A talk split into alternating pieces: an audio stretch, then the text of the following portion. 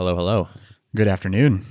Long time no talk. I know. We were, yeah, we were off last week for Thanksgiving, and uh, now it feels like Thanksgiving was a long time ago. I don't know why. Yeah, so much has happened since then. Mm-hmm. How was your Thanksgiving? Um, it was good. Yeah, we uh, we stayed here in Minneapolis, and all our family is back in California. So, uh, went to a friend's Thanksgiving and got to pretend to be a family member for a day and partake in all the uh, usual trappings. It was uh, it was good. Yeah. Cool. It's fun. Yeah, I did some family stuff. Nothing crazy. Mm-hmm. Nice. Yep, stayed local. That's good. Yeah. It's uh, finally snowing here, by the way. Yeah, we've gotten quite a bit. I feel like we've gotten at least a foot of snow. Uh, Oh wow. The past yeah, few we weeks. have not. Yeah. I'm pretty into it though. It's like the first snow while it's still exciting. Mm-hmm. Yeah, it's the novelty's still there. I went, uh, got the cross country skis out and went uh, went skiing Oh, cool. a couple days ago, and I'm super sore because it's like working muscles that haven't been worked in that way for eight months or whatever. Yeah, it's such a weird motion. mm-hmm. It is. Yeah. Cool. So what's going on with you? Yeah. So um, I shipped a couple things recently that I feel pretty good about. Nice. Yeah. Okay. I think I even talked about this last time that I was working on a, a MailChimp integration. You know, this is like, from a technical perspective, not a huge undertaking, but was taking me a little longer than I had hoped just because there's there were some some foundational things involved with making a form action actually interact with a third party service and accept you know API keys and have a way to store those securely and kind of make the user experience really smooth for for getting all that wired up and I kind of invested you know a lot of time into making sure that you know when you attempt to deploy a configuration and you haven't set your API key for example that right there in the CLI it'll give you you know very clear detailed instructions on where to find it what command you should run and uh, you know really just trying to like make the developer experience such that you you almost wouldn't even have to read the docs. You could just drop in the bit of sample code that I give you, try to deploy, and then use like error driven development basically to to kind of work your way towards having a working setup. I wish it had been really fast to bang out, but it just takes a lot of time to, to think through like what's the best way to to present this and how do I colorize my terminal output well so that it looks appealing to the eye and just makes you, you know, feel like you can totally see the clear path forward. And there's systems like Elm that are really good at doing this, right? And I kind of set the bar close to that level for myself. And like, how can I get this to just be like really, really good? And so, you know, it took a lot of time, but tried not to let myself perfect everything too much and spend way too much time on it. So I got that shipped and then that was well received on the Twitter sphere and, you know, wrote all the docs for it, wrote up a guide for it. So I, I did a feature specific landing page for opt in forms and kind of tweaked the way I'm presenting features right from the homepage from like saying, you know, this is forms and it can do a bunch of stuff to StaticKit allows you to build contact forms. It allows you to build opt-in forms and like trying to position things more around like what's the job to be done and less around like this is just a form solution. And then that kind of paved the way for, you know, you can drill down now into one of those specific jobs to be done and see a specific uh, landing page around that feature. And so, you know, kind of it was fun. It was a fun exercise, kind of thinking about what's the best way to to pitch someone on using StaticKit for their opt-in forms. You know, and the main pain around that is the feeling of uh, popping open your Mailchimp account, or even your Drip account, your ConvertKit account, and seeing like the default markup that comes from an ESP. You know, it's usually usually some mix of like some default styles, so it doesn't look like complete crap when you paste it into your website. But then, like usually, you actually want to you know strip all that away and and style it according to your own methodology for styling. Like if you're using something like tailwind then you just want to like you want the bare minimum of markup necessary. And then you want to you know build it like you would normally build your website and so that's usually not the experience you get from from an esp and even worse a lot of times there's like bits of you know data attributes or fields named in a very cryptic specific way. And you're like are these the field names i have to use? You know and how do i actually customize behavior around this? Can i submit this via ajax? Am i going to run into a CORS problem? Like there's just a lot of uncertainty in trying to like take one of those pre-built form buildery type markup forms and make it work how you want it to. So I got to kind of play with some messaging around that, um, specifically around that feature, and so that was that was a good exercise and we'll be you know applying that to uh, to future use cases. Nice. Did you do much like launching of this thing or like promoting of this feature once it was out there? Yeah, so I kind of took like a gradually soft launch it and then build the landing page and put it up quietly. I did do a bit of like teasing of of kind of the work in progress on Twitter because that stuff seems to get shared around and kind of amplified by the community. Like to see the way things are coming together. And I specifically did that a lot around uh, when I was crafting like the copy on that page. Like I shared some work in progress and then got a bunch of people responding like, "Hmm, you said ESP and I don't even know what that means." And just like good kind of just taking a temperature gauge of how does this resonate with people. That was pretty helpful. And I had like Ali Bloom uh, chimed in a couple times, kind of a copywriting expert around around onboarding and stuff like that. So it was cool, like to have these kind of these conversations that maybe would normally happen like in private, like reaching out to somebody and getting their feedback from an expert, but just like having the community giving their take and then an expert kind of chiming in, like it was a cool, it was kind of a cool thing. That is super nice. That's one of the great things about Twitter. I feel like, Yeah. when it's working well, is that. Yep. Yep. Totally. Although I feel like you also have people that think they're experts. that are chiming in. You're like, Yeah. Cool. sometimes you got, you got to be ready to just say, "Oh, thanks for your feedback." you know, sometimes. I'm, I'm I'm employing that trick more and more. Yeah. Yep. Yep.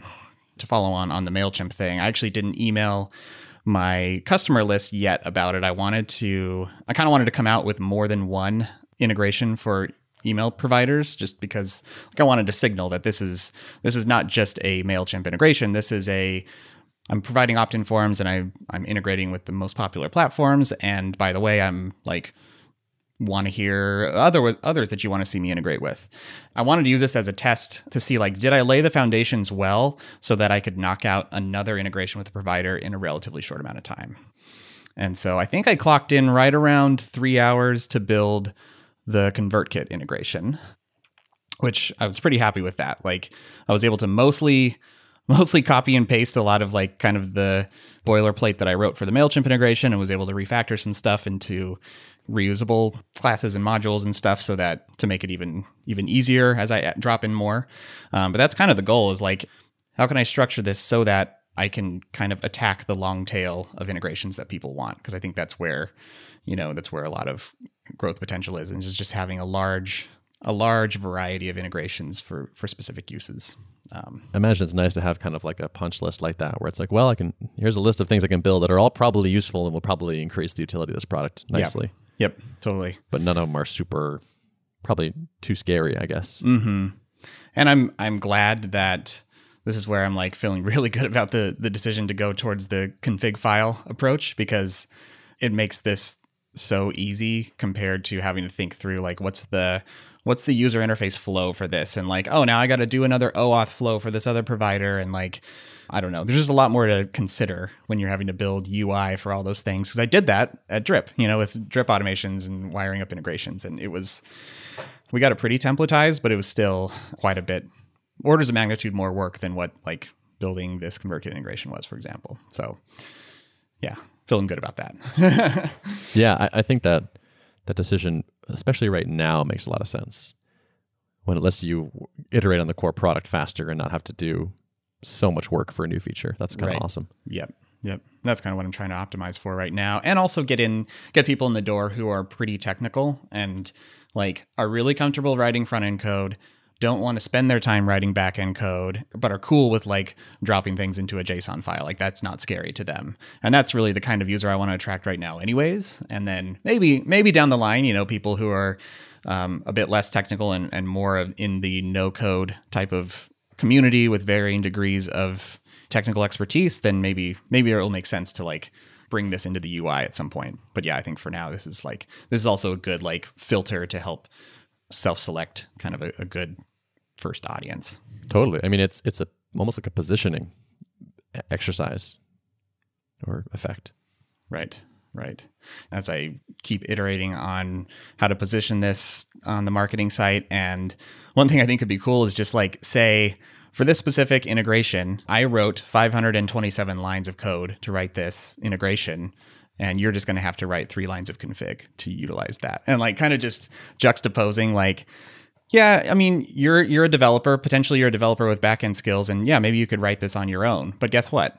it took this much code plus testing plus error handling all the the non happy paths. And so, do you really want to do that, or do you just want to use this drop in plugin for me? You know. Mm-hmm. So It it occurs to me that and maybe you already thought of this and don't care. Are putting yourself kind of in the get a page when it's down in in the middle of the night kind of app. Mm-hmm. Yeah, Any totally. concerns on that? It's not ideal. Like it's one of my cri- one of my initial criteria was like don't be don't be so mission critical that that that page may happen. But I think you just can't always get what you what you ideally want, and so I'm willing to I'm willing to live with some you know deviating a little bit from the from the uh, ideal criteria. Yeah. I tweeted that thing this weekend about that email tool idea I had. Mm-hmm. Uh, and it's like, yeah, that does seem fun. But like one of the things I realized about it is like, if I built this and people used it, they would need it to work. And if it stopped working, I would be upset in like legitimate ways. And I was like, ooh, that really makes me want to not do it as a side project. Yep. No, and that's true. And so I think I talked about this early on in the development of StaticKit that like I want to, as much as possible, try to leverage higher levels of ab- abstraction in the platform as a service space. So like, you know, I'm on Heroku right now for a lot of the core app functionality, but also have quite a bit hosted on on Zeit, which kind of sits on top of you know Lambda and Google Cloud Functions and provides an, like an abstraction layer on top of that. And so I basically just want to try to outsource as much DevOps as possible, and I'm still looking for ways to to make this even less of my problem and more of the problem of uh of my provider, so that ideally like it just limits the amount of potential like middle of the night DevOps debugging I would have to do to keep this service healthy. I have uh, a thing on that for my section. Oh, cool. Yeah. Can't wait to hear about it. Cool. Yeah. So la- last things for me. So I'm starting now that I have those two integrations, I'm starting to look closely at the Stripe integration, which I think is going to be really increase the value of StaticKit. So I'm really excited to get that get that rolling. What is like your rough draft of what that will do? I've been having some conversations actually with folks because when I when I talked about payments, I kind of brought some people out of the woodwork who were kind of interested in like what what do you have in mind and kind of sharing their their needs and their use cases with me. And something that's really become evident and it's is pretty like late breaking. Like a lot of the European new regulations around two-factor authentication for payments that are that's going into effect called uh, I think SCA strong customer authentication. That's the next wave. Everything is going to be gradually moving over to that in the Stripe ecosystem and like uh, it makes wiring up even like what used to be simple take a credit card, execute a charge when the charge succeeds, then fulfill the order right away for say an ebook or something like that, right? And now even things that used to be simple like that are just way more difficult with with SCA because there's a possibility that attempting to charge a customer even for like a simple one-off thing will trigger some kind of like email authentication flow where they receive an email have to like validate that yes I tried to make this charge and then like asynchronously at some point in the future you'll get pinged back that like yep the charge went through or no it didn't. So it makes even simple flows really difficult and setting up setting up things like subscriptions where you're not charging people right there when they're in session, but off session charges. That's all getting more tricky to deal with. And so Stripe is providing a lot of interesting kind of low level primitives to deal with this. Like instead of doing the tokenizing the card on the front end and then persisting that against a customer, now you have to start your thing by kicking off a, an, an intent, a payment intent from the server side. And then the front end, it, it attaches, you can attach a card using like their JavaScript library to that intent. And then you can asynchronously execute that charge, get a webhook back. So there's a lot more like server side stuff going on than there used to be. And so I think that's really a, a big opportunity for me to kind of provide an abstraction on top of all of that server side back and forth, kick off the intent, consume the webhook, blah, blah, blah. Kind of try to make it, return it back to the smoothness that it used to be with the old style, but just this is all SCA ready and it's all wrapped up in this nice, nice package for you. Yeah, that, that does actually sound interesting. So, like, if you are a front end person, the back end components of that could be intimidatingly complex. Oh, totally. Yep. Yep. yeah. Hmm.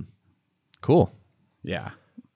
You know, I don't want to get into becoming like a full e-commerce provider with with you know managing your catalog of SKUs and all that kind of stuff, right? Like there's there's specialized applications for that. Um, even like using Shopify in a headless fashion. There's Snipcart. There's you know a bunch of ecosystem providers that do that. So I don't really want to get into that, but I could see like you know even like a SaaS marketing site, for example. Like if you, I'm, I'm even gonna have to reevaluate how I'm taking credit cards for Static StaticKit right now, and I think a lot of that could be really complicated if I try to be SCA ready, but perhaps I could just utilize my own stuff and like handle all the fulfillment using front end code plus static kit to like get all of the like card on file, kick off the initial subscription, and when it's all done, just send a webhook to my backend code base so that I know like here's the IDs that you need to store in the database and like it's all good to go. Um, so I think it could be could be useful for SaaS applications even to like kind of offload a lot of that stuff. Is SCA a Europe thing only, or is that? Uh, yeah, it's Europe only right now, I think, but it is like also a Visa Mastercard thing that's happening in Europe, and so I think I think the thinking is like this type of you know additional auth- authentication stuff will very likely start leaking into the US and and other parts of the world. I think US tends to lag a little bit in the payment technology in general. But yeah, sounds like it's it's coming in like if I look at how, who's signing up for this, this affects SaaS providers especially, I think, you know, like who's who's signing up for your SaaS app like a majority of my the people using StaticKit are not in the US. So it really it really impacts a lot of folks who yeah appear to be in in Europe or just non North America. Um, mm-hmm. Interesting. This makes you want to look for us too. I'm curious now. Uh, last time I checked, it was mostly U.S. and then like some Europe, but less. I don't know this SCA thing. Like, I get why in the, for the world it's good, but like also I was pretty happy with the old way, where like some fraud happened and that's a bummer, but like it was absorbed by people that were not me, and things that decreased my conversion rates were not happening, and I didn't have to deal with this. It's really all about shifting liability, right? And kind of it pushes more more liability away from I think credit card processors like Visa and Mastercard, how much fraud they had to deal with and chargebacks and and they're basically saying like, no, we're going to put all these layers of multi-factor authentication on top of our stuff. So now it's like it's your problem to deal with, not ours, because it like probably severely reduces the amount of fraud happening on their end. Um, so yeah. Yep, I get it. I mean, I I understand why they want it. Yep. yeah but I, I see this as an opportunity. You know, like it makes total sense to me. Like Stripe, I'm diving into their docs. They're very well written. They kind of describe like, here's why we have to do these things this way now, and here's why you can't. You know, everything kind of has to be asynchronous because there may be out of band stuff verification that happens.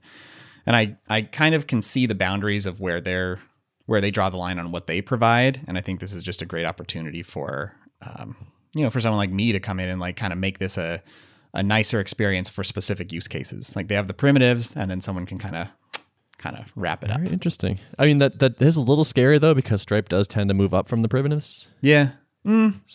Only to a certain level though. Like even their checkout stuff, even their checkout stuff is it's like uh, the very simplest use cases are handled and they're now they're mainly hosted. Like if you want to if you want to be SCA ready with with checkout flows, you you get redirected to Stripe's checkout page basically for some that's okay. For others they really want to control the the experience and have it live on their site. So i think i think yeah it's possible that that stripe will get into that but i'm just picturing like the the things that I, the tooling that i'm going to be building like i can't imagine stripe like offering all of this in their product i think. So i guess i'm not too too scared. So what do you got going on? Uh not a ton this time. So a kind of great moment happened last week. Uh, so Joel left for the week for Thanksgiving, and so he was down in Charlotte. And Spencer and I got together on Monday, and we worked for a while. And we got to the end of the day, and I was like, "So what? What do you want to do tomorrow? Like, go to my like come to my apartment, go to your apartment. What do you? What should we do?" And Spencer was like, "Are you working on like anything big?" And I was like, "No, nah, not really. I kind of just shipped this thing. I'm, I'm sort of at a stopping point." He's like, "Do you want to just take the rest of the week off?" and I was like, yeah, definitely. Sounds great. Uh, so that was like kind of like the to me like a wonderful moment in like startup life kind of quality of life thing. We, we just decided like, yeah, let's just let's just do this and we can and it'll be fine. And it was it just felt really good. Yeah, that's really nice because because often the tendency is to do the opposite. Like for me, I got asked like, you know, by someone like, "Oh, so Friday are you are you taking the day off? Are you working?" And I'm like, "Eh, I work for myself, so I'm probably going to get some work done anyways." Like, and that's not necessarily the the healthiest attitude to always have, right? Like on the one hand, you can sometimes take joy in hustling when other people are off, but then it's also like sometimes good to leverage the fact that you don't have a boss lording over you telling you you have to work. Give yourself Totally. some time Yeah, I mean, I think the, the beauty is is the flexibility. Yep. It's Yeah. deciding which one you want to do. And they're both good answers for various reasons. It felt a little bit like, oh, we've kind of arrived a little bit. It's like we don't it's nothing's on fire. We have a good engine. The engine will keep turning if we go and take a couple days off for Thanksgiving and, and things are good. It felt that felt nice. Another cool thing that's going on is so I, I I believe I've settled on Customer.io for our transactional emails now. So Drip has been just changing the positioning and saying, "Hey, we're not for you anymore." And so I've decided to take its word for it Yeah. um, and have been uh, looking around for an alternative. And of the things I've tried so far, this has felt like the best fit to me. And I've spun up a couple like campaigns, and I'm sending a lot of data there through Segment, and uh, it's it's working kind of nicely. And like today, I did a thing that I've been wanting to do for so long, but like there was all this infrastructure work required to get it going, which is the first time you give a five star call rating to ask some you like, hey, would you mind tweeting about Tuple? Like this is how a lot of people hear about us, and you just had a great experience. Could you share that? took like five minutes, ten minutes to get that thing all wired up. After many many hours of a bunch of like core infrastructure work, but now it's finally like it's like it was like the victory lap on like a like a, a very long process. right. Right. Is it basically set up in a way where you just send events like every single rating gets piped in and then you can configure rules in Customer.io that basically says if this is the first instance of this event, then send this th- thing? Is that kind of how it Exactly. Yeah. Yep. Yeah, that's cool. And I actually, I actually tweaked it a little bit. My original plan was just to do the first one, but now I have it. The thing I'm going to try is basically every six months, you become eligible to get this email again after you give a five star rating. So we'll do it once and then and then not bother you for six months, and then it'll ask you again. That might not be the best way to do it, but it was nice that that option was there. Like you can set kind of a what's the how how often and when and under what conditions can this recur. Got it. Very nice. Yeah. Yeah. I'm digging Customer.io. It's very um it feels very nerd focused. Like it's sort of unapologetically technical and nerdy and lots and lots of options and switches and metrics and stuff. And I um I'm I'm appreciating it as that that kind of person. Yeah, totally. Because it's hard, as I as I'm learning, it's hard to offer power and flexibility when if you can't just go all in on like assuming a certain level of technical prowess, you know. and so it's cool that they're that they've kind of leaned into that. Yeah.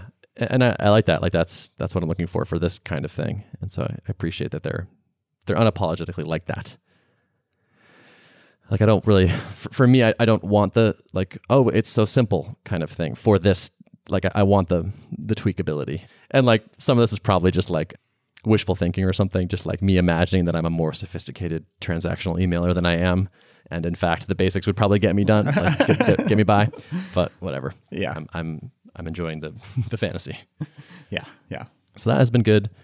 On the not as good infrastructure side, I think I, m- I mentioned this a couple times in the past. Like we're we're bumping into our first like scaling uh, issues. We're using Heroku, which makes it easier to throw money at the problem if the problem is like capacity. But it's starting to seem like maybe the problem is not quite capacity. Like we're we have the situation where that I, I'm not used to dealing with architecturally, where there are thousands of people connected to the server for like forever. Like just they're just they have open WebSockets connection through Action Cable, and it's sense it's time sensitive. Like it, it- that has to be up to date within like who just signed on, and also who's calling me right now, and did that call get terminated or whatnot. It, it mostly works fine, and then we'll just have these the situation crop up that we don't really understand fully yet, where it's like oh everything is slowing down.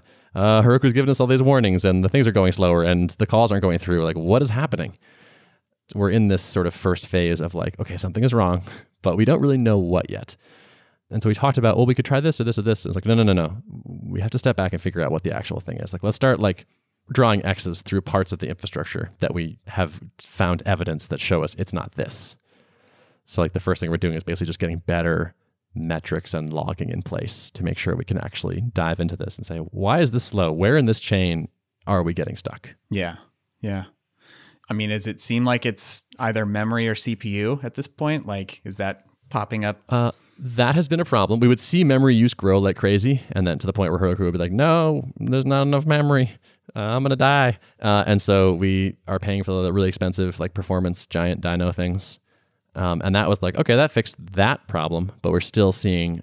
It seems like we're still seeing delays and backups even when there's not memory pressure happening.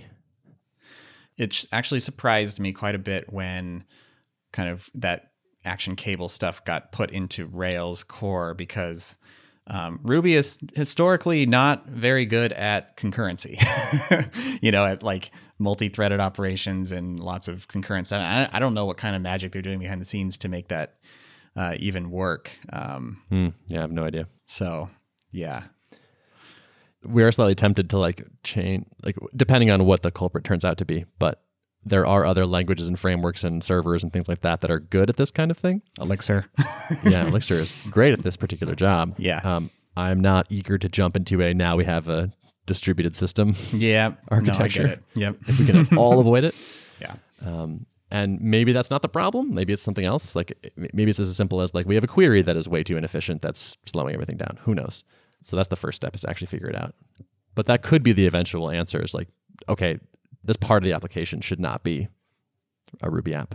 I guess the the third option. And so it's like rewrite and still host your own WebSockets in a different application or pull a third party service like Pusher or something like that, right? Which I mean, there's there's trade offs with that as well. But then it's just like outsource all the WebSockety things, then translate it down into webhooks and HTTP requests, which a web server can can handle much more easily. yeah, I don't. Yeah, I'm not even sure. It's I don't know how that would work.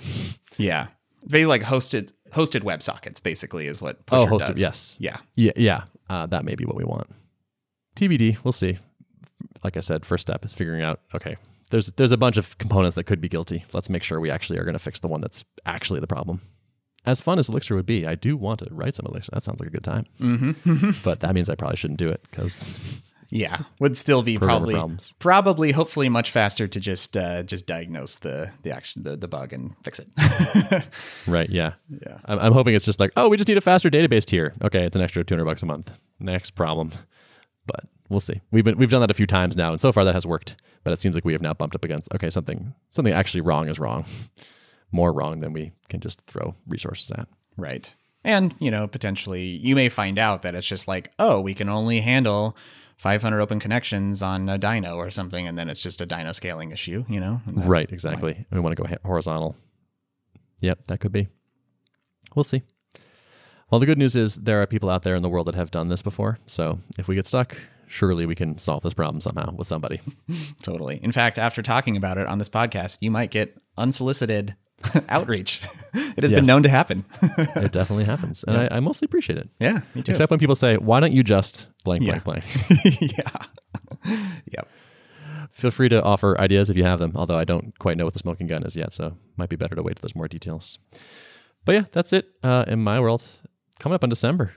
Hey, November was our uh, best month, by the way, in Oh, terms nice. of growth. Oh, congrats. Yes, Very set good. a new record, Yeah. which is pretty cool. Very nice. So, yeah, that's pretty good. Nice way to start the end of the year. Mm-hmm. Mm-hmm. So, any any specific plans for December? I mean, it's not typically known to be a great SaaS sales month. So, are you guys Yeah. are you dialing back marketing? Are you keeping it kind of steady? Like, what's your I'm what's your trying to get of some? T-shirts made. Mm-hmm. nice. I'm uh, trying to record some podcasts. We chatted a bit today. I don't. I don't think we quite have explicit. Like, here's our goal for December. We have a. We set some quarterly goals that will wrap up at the end of this month. Uh, we're pretty much on track for those, so I'm not sure that it's going to require any like last minute Herculean efforts. Yeah, we'll see. I'm not quite sure what the month is going to look like yet. I have a hunch it might be kind of light with the holidays and whatnot, and just not trying to fight the tide. I guess like it's going to be kind of slow. That's kind of how it is. That's okay. Maybe do some uh, infrastructure kind of work while it's a little bit quieter. Yeah. I haven't done a ton of planning myself for it, but I kind of see it as like um I don't know. I might end up just continue continuing to drip out like work in progress and trying to keep people excited about stuff.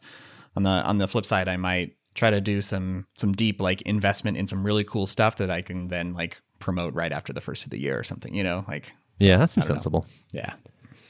Maybe a mix of both. Maybe I'll start a complicated mission critical side project just for fun. Yeah, there you go. Maybe not. Yeah, Probably not. probably not a great idea. All right. Uh, anything else for you? Uh, no, I think that's it.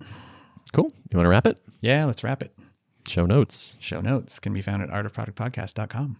Thanks for listening. See ya.